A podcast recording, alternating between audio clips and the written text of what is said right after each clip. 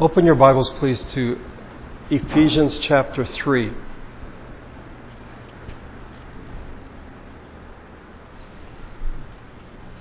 We will be looking at other passages, but we will begin in Ephesians chapter 3. We continue our series of meditations on the Trinity, and today I would like us to consider the matter of God the Father. Just to review very briefly and to set the stage, we've seen what the Trinity is not. The Trinity is not three gods, tritheism. There's one God, but three persons. The Trinity is not three aspects. It doesn't describe three aspects of God. This belief is called modalism, that somehow the Trinity describes three separate roles that one God played in different times. So in the Old Testament, he's God the Father. In the New Testament, he's God the Son. And then after the Ascension, he's God the Holy Spirit. No. But also we have seen that the Trinity is not a contradiction. It is not a contradiction to speak of God as one God and three persons. Some would argue that this can't and doesn't really make sense. Perhaps. But it is not a contradiction. Okay? The way in which God is one is different in the way in which he is three. As, again, I've quoted this several times. One writer has put it this way: God is not one something and also three of the same somethings. Okay? If we were to say that God is one person and God is three persons, then that would be a contradiction. But the way in which God is one is not the same way in which he is three. He is one in name and nature. He is three in persons. And again, this is difficult, if not impossible, for us to fully comprehend. But we need to agree that it is not a contradiction. It's not contradictory. It is the center of our faith. It is that behind which all reality stands. Right? Without this, we would not have reality. Without the Trinity, reality as we know it could not or would not exist. This is who God is and who he has always been. It's not somehow some unfolding in Scripture as it is written. God is one, and that one God is three persons. Today I want us to consider for meditation three passages that deal with God the Father, though we may not at first glance take it to be that way. Two of them, I will confess, are in fact difficult passages, but I think they are really important for us to understand God the Father. The first one is here in Ephesians chapter 3, verses 14 through 19. Follow along, if you would, as I read. For this reason I kneel before the Father, from whom his whole family in heaven and on earth derives its name. I pray that out of his glorious riches he may strengthen you with power through his Spirit in your inner being, so that Christ may dwell in your hearts through faith. And I pray that you, being rooted and established in love, may have power together with all the saints to grasp how wide and long and high and deep is the love of Christ, and to know that this love surpasses knowledge, that you may be filled to the measure of all the fullness of God. By the way, a very Trinitarian passage. Did you notice that? Paul mentions the Father, the Spirit, and Christ. If you look at the beginning of this chapter, Paul starts out by saying, for this reason. But then in verse number 2, he sort of gets sidetracked. And so in verse number 14, he comes back and begins once again, for this reason. He hasn't completed his thought, and now he wants to complete the thought. For this reason, I kneel before the Father. Something to notice here. Kneeling was not the normal position for prayer among the Jews. Think about the parable of the Pharisee and the publican who went to the temple. They were standing and praying. That was the normal posture for prayer. We're told of at least three occasions in which people did not stand to pray. One is in Ezra, when Ezra is confronted by the sin of the people who have returned from exile, while Ezra was praying and confessing, weeping, and throwing himself down before the house of God.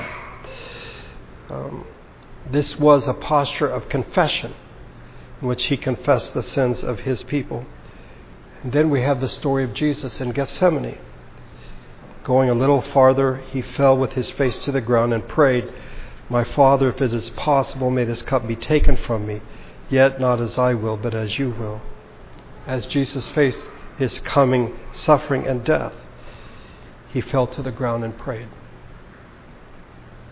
And then Stephen, the first Christian martyr, while they were stoning him, Stephen prayed, Lord, receive my spirit. Then he fell on his knees and cried out, Lord, do not hold this sin against them. And when he had said this, he fell asleep. We see a pattern here, that not standing in prayer and falling to the ground, Paul here mentions kneeling, reflects a particular earnestness. Ezra is confessing the sins of his people. He's really almost overcome by their sinfulness. And Jesus, as he faces his coming death, and Stephen, as he is about to die, we find them on the ground praying, that this kneeling, in fact, speaks of a particular earnestness. And I think this is what Paul intends when we see this. As we've seen in our study, praying is Trinitarian. We pray to the Father, through God the Son, by God the Spirit. So we're not surprised, we shouldn't be surprised that Paul prays to the Father. But Paul says something unusual here in that he describes God the Father in the following way, from whom his whole family in heaven and on earth derives its name. The NIV has a footnote, from whom all fatherhood derives its name. Some translations have every family in heaven and on earth is named. But we might ask, what does Paul mean by this? It almost seems to contradict what he said in the previous chapter in Ephesians 2 about the Jews and the Gentiles being made into one family. But Paul is, in fact, speaking of the household of God in heaven and on earth. Those who have gone before us, those are here with us. But Paul is saying something else. It's a play on words. Father is pater, family is patria. Paul is not saying that not only is the whole Christian family named from the Father, does it derive its name from the Father, but the very notion of fatherhood comes from the fatherhood of God.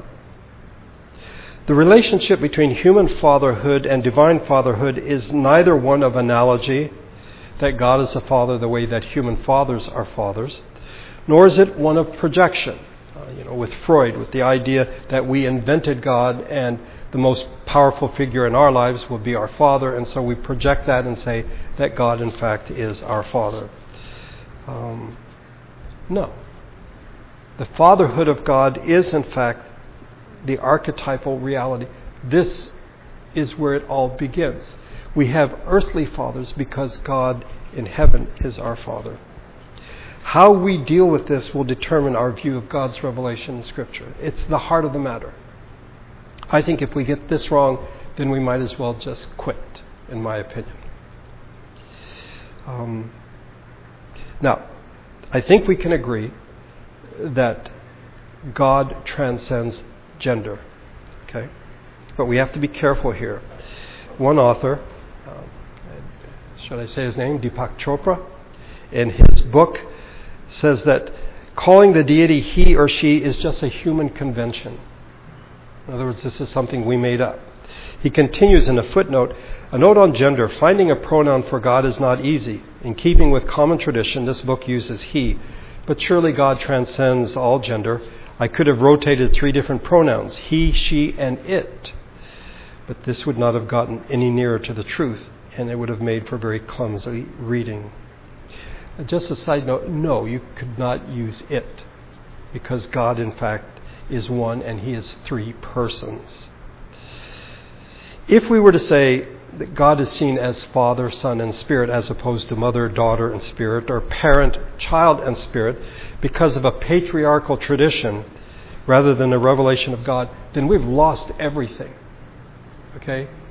God is Father because God has revealed himself as Father. Okay? God is not Father because we say he is. Okay? And this is critical. Because if we say that God is Father because millennia ago the people that God called are like, what should we call God? Let's think of him as Father.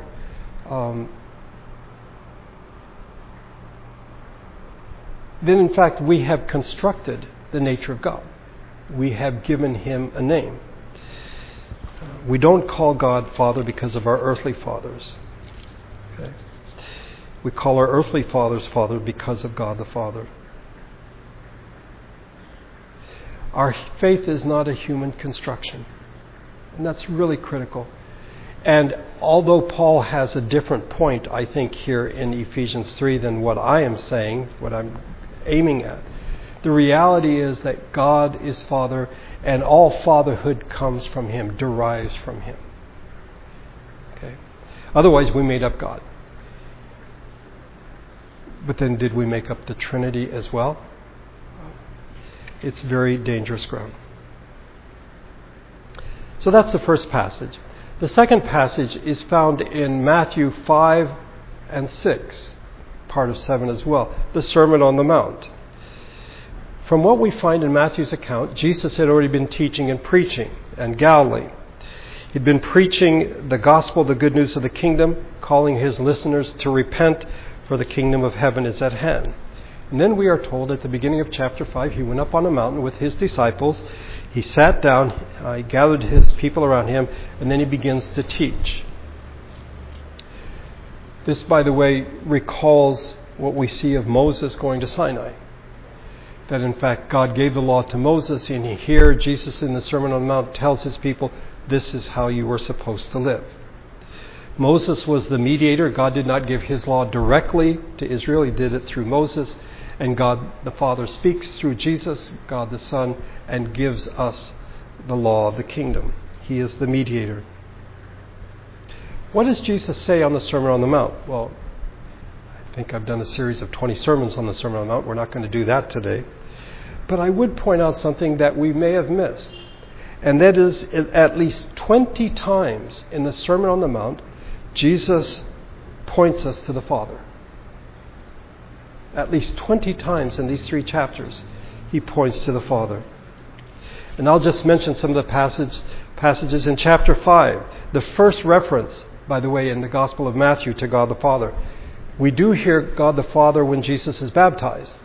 This is my Son whom I love. With him I am well pleased. God the Father speaks from heaven. But we have the first mention of God the Father in chapter 5, verse 16. In the same way, let your light shine before men, that they may see your good deeds and praise your Father in heaven. The beginning point for us is to realize what is our purpose in life. And our purpose in life is to bring glory to the Father. We are to live lives that cause other people to praise God. Not to praise us, but to praise God the Father. Then at the end of chapter 5, we are told that we are to be like our Father. Verse 43, you have heard it said, love your neighbor and hate your enemy. But I tell you, love your enemies, bless those who curse you, and do good to those who hate you, and pray for those who persecute you, that you may be sons of your Father in heaven. He causes his sun to rise on the evil and the good, and sends rain on the righteous and the unrighteous. If you love those who love you, what reward will you get? Are not even the tax collectors doing that? And if you greet only your brothers, what are you doing more than others? Do not even pagans do that? Be perfect, therefore, as your heavenly Father is perfect. There is the expression, like Father, like Son. We are to be acting like our Father in heaven. We are to act graciously, even to those who hate us and curse us. And we are to love those who are our enemies.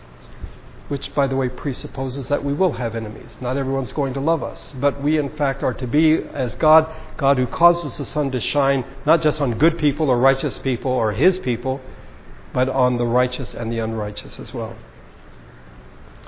Third thing, who is to be our audience? It is to be God the Father. In chapter 6, be careful not to do your acts of righteousness before men to be seen by them.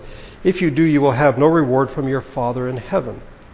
So when you give to the needy, do not announce it with trumpets, as the hypocrites do in the synagogues and on the streets, to be honored by men. I tell you the truth, they have received the reward in full. But when you give to the needy, do not let your left hand know what your right hand is doing, so that your giving may be in secret. Then your Father, who sees what is done in secret will reward you. Our Father is to be our audience. We are not here to be seen by other people, to be praised by other people.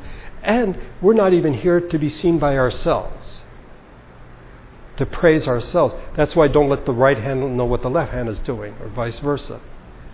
In 1 Corinthians 4, Paul says, I don't judge myself, but that doesn't make me innocent. So in the same way, we are not to say, look in the mirror and say, look at what I am doing or what I have done. No, the audience is God our Father. He is our Father. We should not care what other people think. And then we are to converse with our Father. This is one of the things that Chopra has missed. God is three persons. He is a person. He's our Father. There is to be a relationship. So we want to glorify Him. We want to be like Him. We want Him to see what we have done. But we also want to talk to Him. We want to have a conversation. This is not something you do with an it. Okay. When you pray, do not be like the hypocrites. For they love to pray standing in the synagogues and on the street corners to be seen by men. I tell you the truth, they have received the reward in full.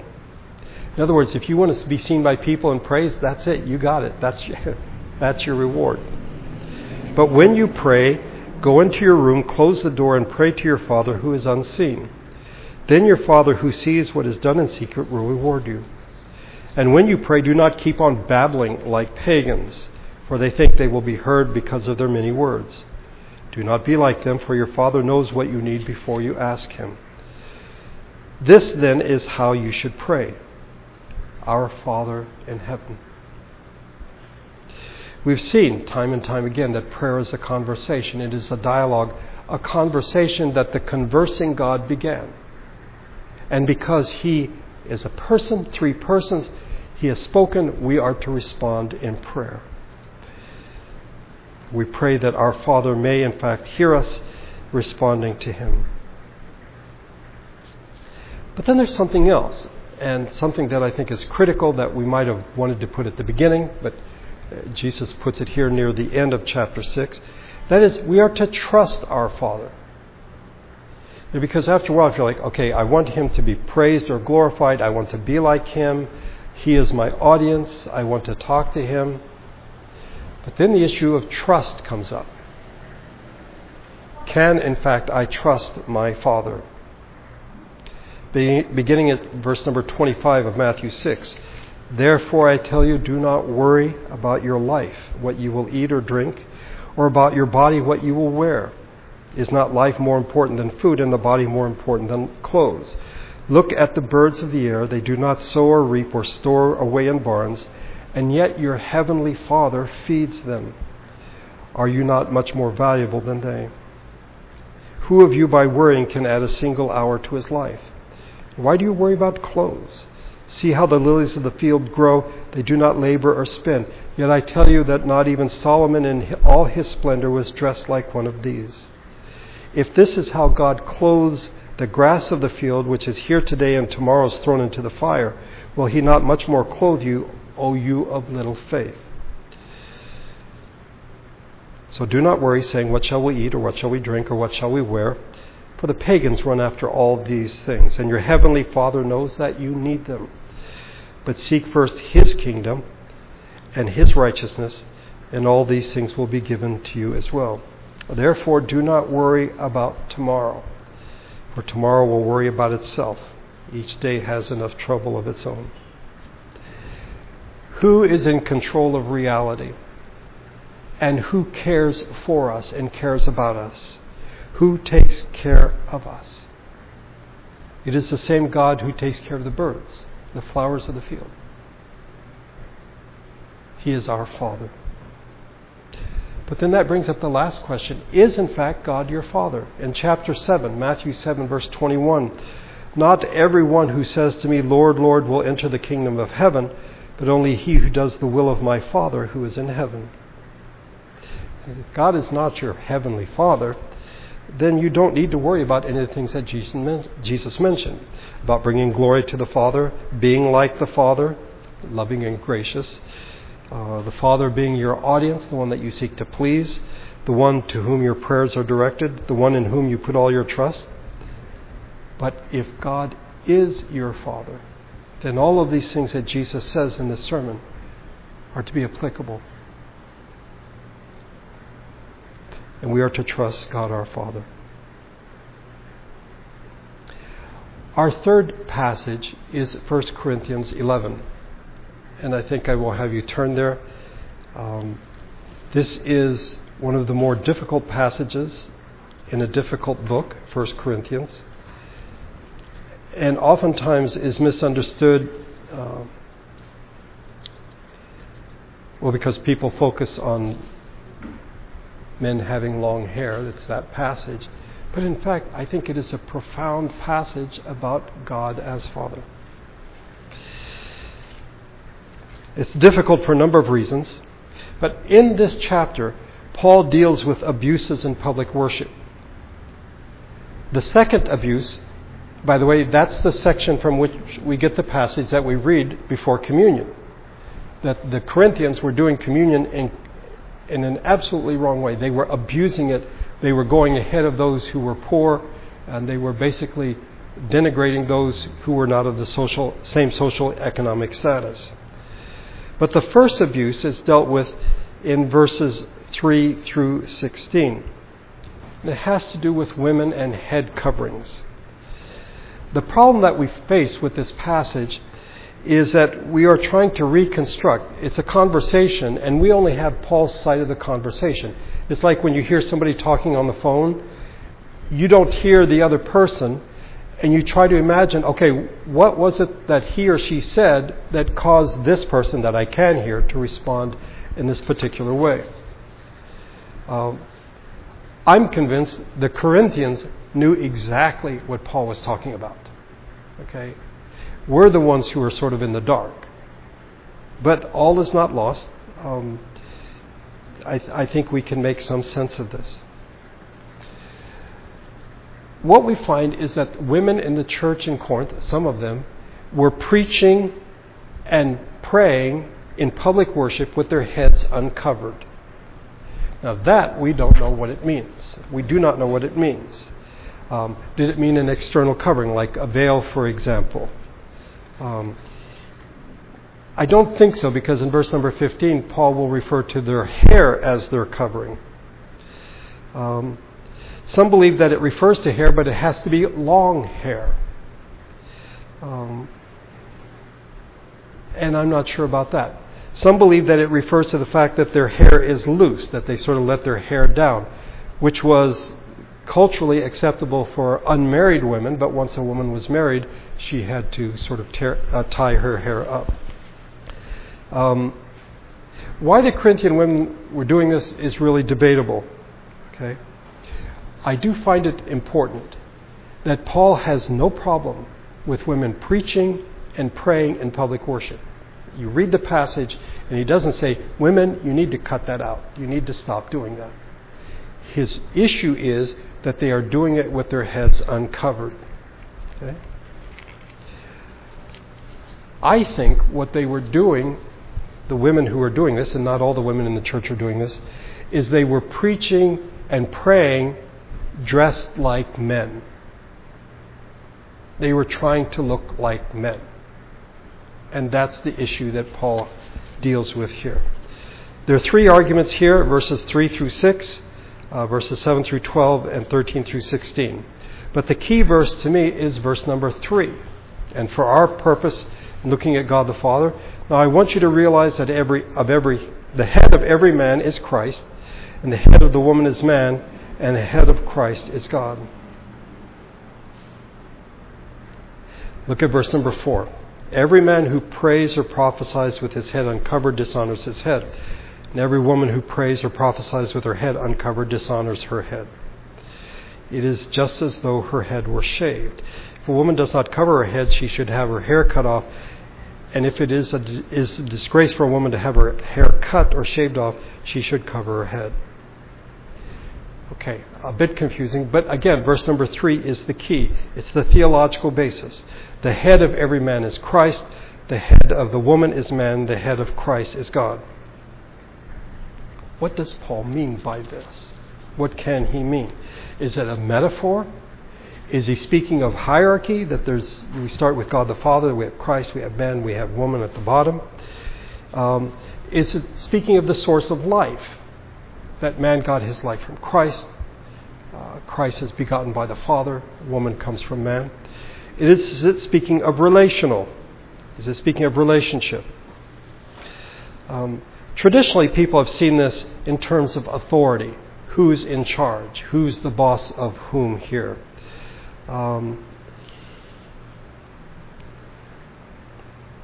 No, I don't think so. I think it's speaking of origin. If we take it chronologically, Christ is seen as the source of every man's life. Okay? Colossians 1:16. For by him all things were created. And secondly, man is seen as the source of woman. Woman is taken from the rib of man, and God creates woman. And then in terms of the incarnation, Christ came into the world through the work of God. God is the source of Christ. This, I think, is what Paul is saying in verse number 3. This is the foundation. So, having established that, then Paul makes the application, beginning with men, that men are not to pray or prophesy with his head covered. We're not exactly clear what this is about. Some people would say, well, you know, if you look at Jews when they pray, they wear the covering over their head. That was not the practice in the first century. Jewish men did not cover their heads when they prayed. Whenever you see movies that are made of first century stories of Jesus or the apostles, people go into the temple, the men, and they cover their heads. Yeah, that wasn't the practice. Okay, so that's not what Paul is talking about. When Paul says that every woman who prays or prophesies with her head uncovered, again, we're not completely sure what he's talking about there. But all is not lost. Okay, it's not hopeless.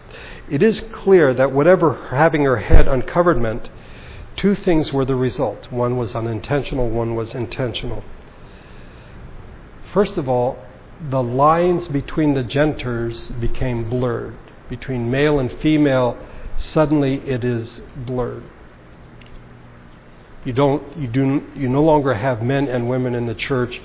You have, well, you're not sure. They all seem to be the same. And secondly, such behavior was in fact disgraceful. Culturally, it was unacceptable. And we saw, if you remember, in 1 Corinthians chapter 5, there's a man who's sleeping with his stepmother. And what does Paul say? He doesn't go to Leviticus, because there's a passage in Leviticus, very clear, you can't do this. Paul says, not even the pagans do this. Gentiles don't do this. Culturally, this is unacceptable. So somehow the Corinthian women who were believers were somehow trying to look like men, so you couldn't tell if they were male or female. It is a disgrace. It is a shame. That's why Paul continues to deal with it in verses 7 through 12. Look at verse 7. A man ought not to cover his head, since he is the image and glory of God. But the woman is the glory of man. For man did not come from woman, but woman from man. Neither was man created for woman, but woman for man. For this reason, and because of the angels, the woman ought to have a sign of authority on her head. In the Lord, however, woman is not independent of man, nor man independent of woman. For as woman came from man, so also man is born of woman. But everything comes from God. Paul continues, but now comes at it from a different angle. Man shouldn't cover his head because he is the glory of God, and a woman is the glory of man. And then he makes this fascinating statement that, in fact, woman came from man. Man didn't come from woman. But, in fact, they both have their origin in God. Eve came from Adam, but Cain and Abel and all those since have come from women. Okay. The one thing that throws us here is the word authority. Verse number 10. Verse number 10 is difficult already because why does he mention the angels? Well, if you've been with us in the series on Corinthians, 1 Corinthians, the Corinthians were really into the angel thing. They thought they were already in the eternal state, that they were like angels. And so Paul brings up angels left and right in 1 Corinthians. He doesn't anywhere else. This is what the Corinthians are saying. Secondly, the word authority is, I would say, not what Paul intends, because this word is used elsewhere in 1 Corinthians, and it's not translated as authority. And so this is what gets some people really upset, because it seems, in fact, that man has authority over woman. In chapter 6 and in chapter 10, the word is permissible. All things are permissible, not authority, but the same word in Greek. And in chapter 8, the word freedom. So why is it that suddenly in chapter 11 it becomes authority, that man has authority over the woman? I think the thing we should see here is that, in fact, there is an equality between men and women. Yes, woman came from man, and she is the glory of man, but man is born of woman. And we need to be careful that somehow we don't begin to create this hierarchy, because I don't think that's what Paul intends here. I really do not. His third argument is found in verses 13 through 16. Judge for yourselves. Is it proper for a woman to pray to God with her head uncovered? Does not the very nature of things teach us that if a man has long hair, it is a disgrace to him? But that if a woman has long hair, it is her glory. For long hair is given to her as a covering. If anyone wants to be contentious about this, we have no other practice, nor do the churches of God. This passage has been used for decades to sort of browbeat men, say that they can't have long hair. I find it interesting. There are some, but rarely do people argue women should have long hair. I mean, they're convinced men shouldn't have long hair, but they don't seem equally convinced that women should have long hair, which I think is somewhat hypocritical. Does not nature show you that if a man has long hair, it is a disgrace? The NIV puts it well here: the very nature of things. Okay, Paul's not talking about creation. Okay, that creation tells us that men should not have long hair. Okay. If in fact nature said we shouldn't have long hair, why is it that men always have to get haircuts? Because, in fact, their hair grows.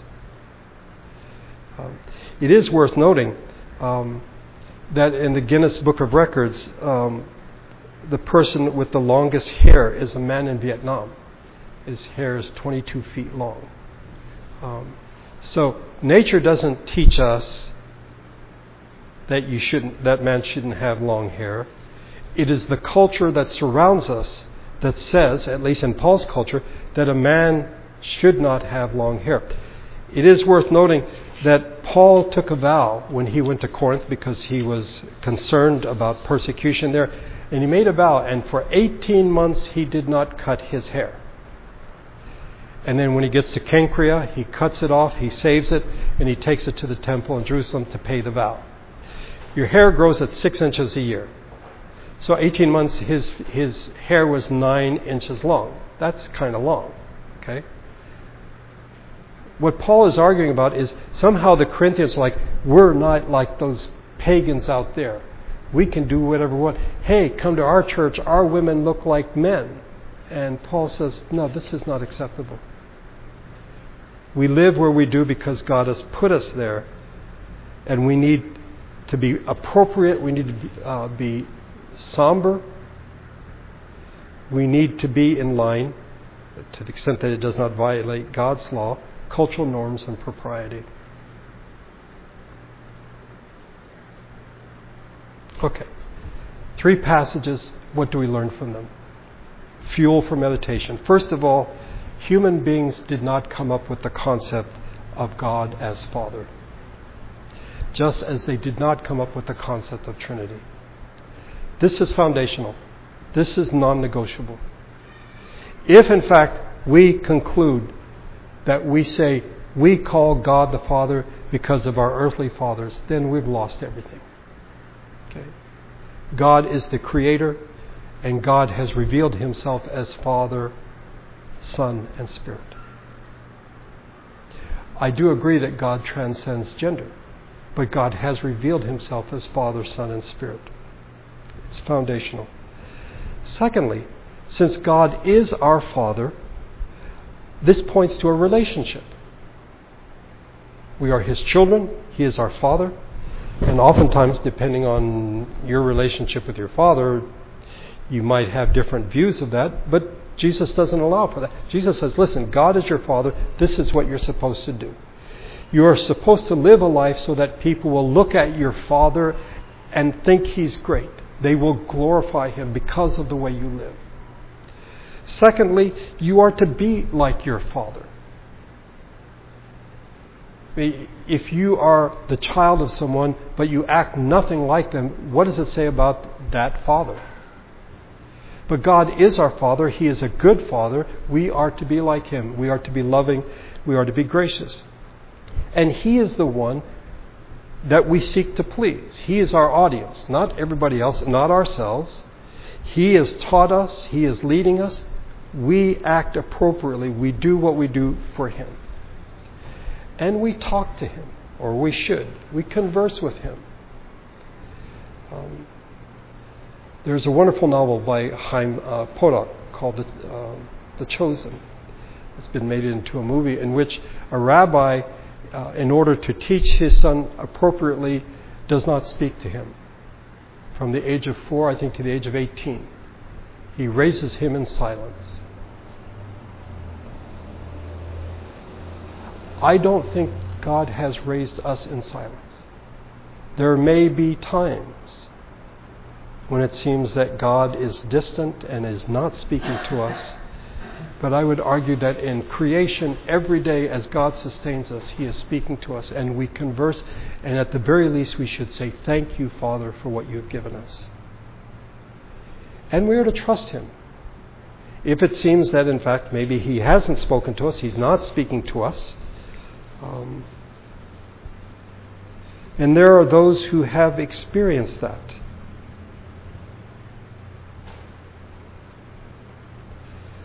And it is, I think, a very difficult time. And yet there has to be trust. Mother Teresa said that for the last 20 years of her life, she had no sense of the presence of God. And yet she continued because she trusted her Heavenly Father.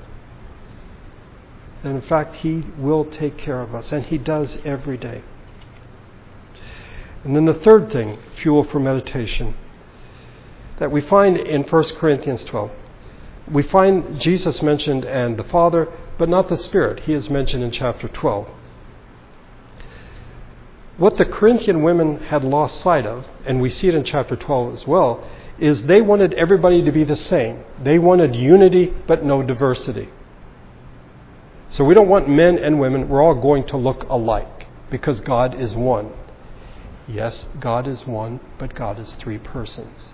There is unity and there is diversity. And within that diversity is equality. So it isn't man, woman. It isn't man higher than woman. A woman can pray and prophesy, Paul says, but she needs to acknowledge that she is a woman. She is different than man. Rather than saying, no, I want to look like a man. I want to be like a man. No. In the same way that God is one God and three persons, He has made the human race consisting of male and female. We're not all male. We're not all female. We're male and female. And there is an egalitarian nature. There's an equality there. The Corinthian women had lost sight of that, and Paul, to correct it, points to the Trinity. God the Father. Christ comes from Him. The woman came from man, but now man is born of woman. These Corinthian women, I can't imagine how many there were, but they were somehow trying to say, no, there's no gender. We're all one. If you get to chapter 12, Paul says that we've been baptized in the Spirit. And the one thing Paul doesn't say, there's neither male nor female, because that's exactly what the Corinthians were saying. No, in God's creation there is male, there is female. Okay? It reflects the diversity of the Trinity, one God and three persons. The Father is not the Son, the Son is not the Father. Now, let me just say something in closing. I recognize that in today's culture, the things I've just said could be viewed by some as hate speech. But this is what we find in Scripture. The one God in three persons, the one human race and two genders. And the attempt to somehow blur the lines there is, in fact, an attack on the Trinity.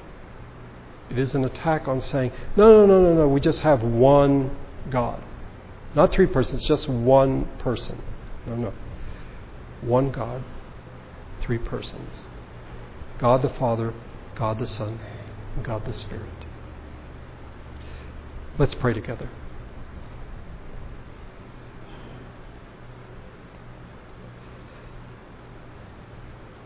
Our Father, we live in a time in which there is much confusion. Much confusion, and particularly about gender matters. We should not be surprised, because if in fact people have turned their backs on the triune God, one God in three persons, unity and diversity, should not be surprised that they get very confused and begin to come up with all sorts of things. The Corinthian women, even though they were believers, became confused because they saw you only as one person.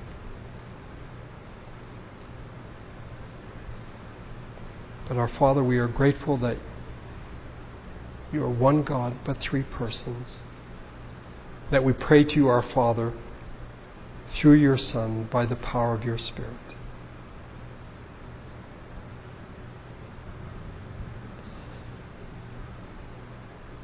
This is not meant to be a theological lecture, but a meditation on who you are as God our Father. That all things come from you, and as your children, we should want to praise you, to glorify you, to cause people to look at you and praise you. We should want to be like you and trust you and talk to you. I ask that in the coming days we would think on these things, meditate on them, and put them into practice. Thank you for bringing us together today to worship you. May your Spirit and your grace go with us as we leave this place. I pray in Jesus' name. Amen.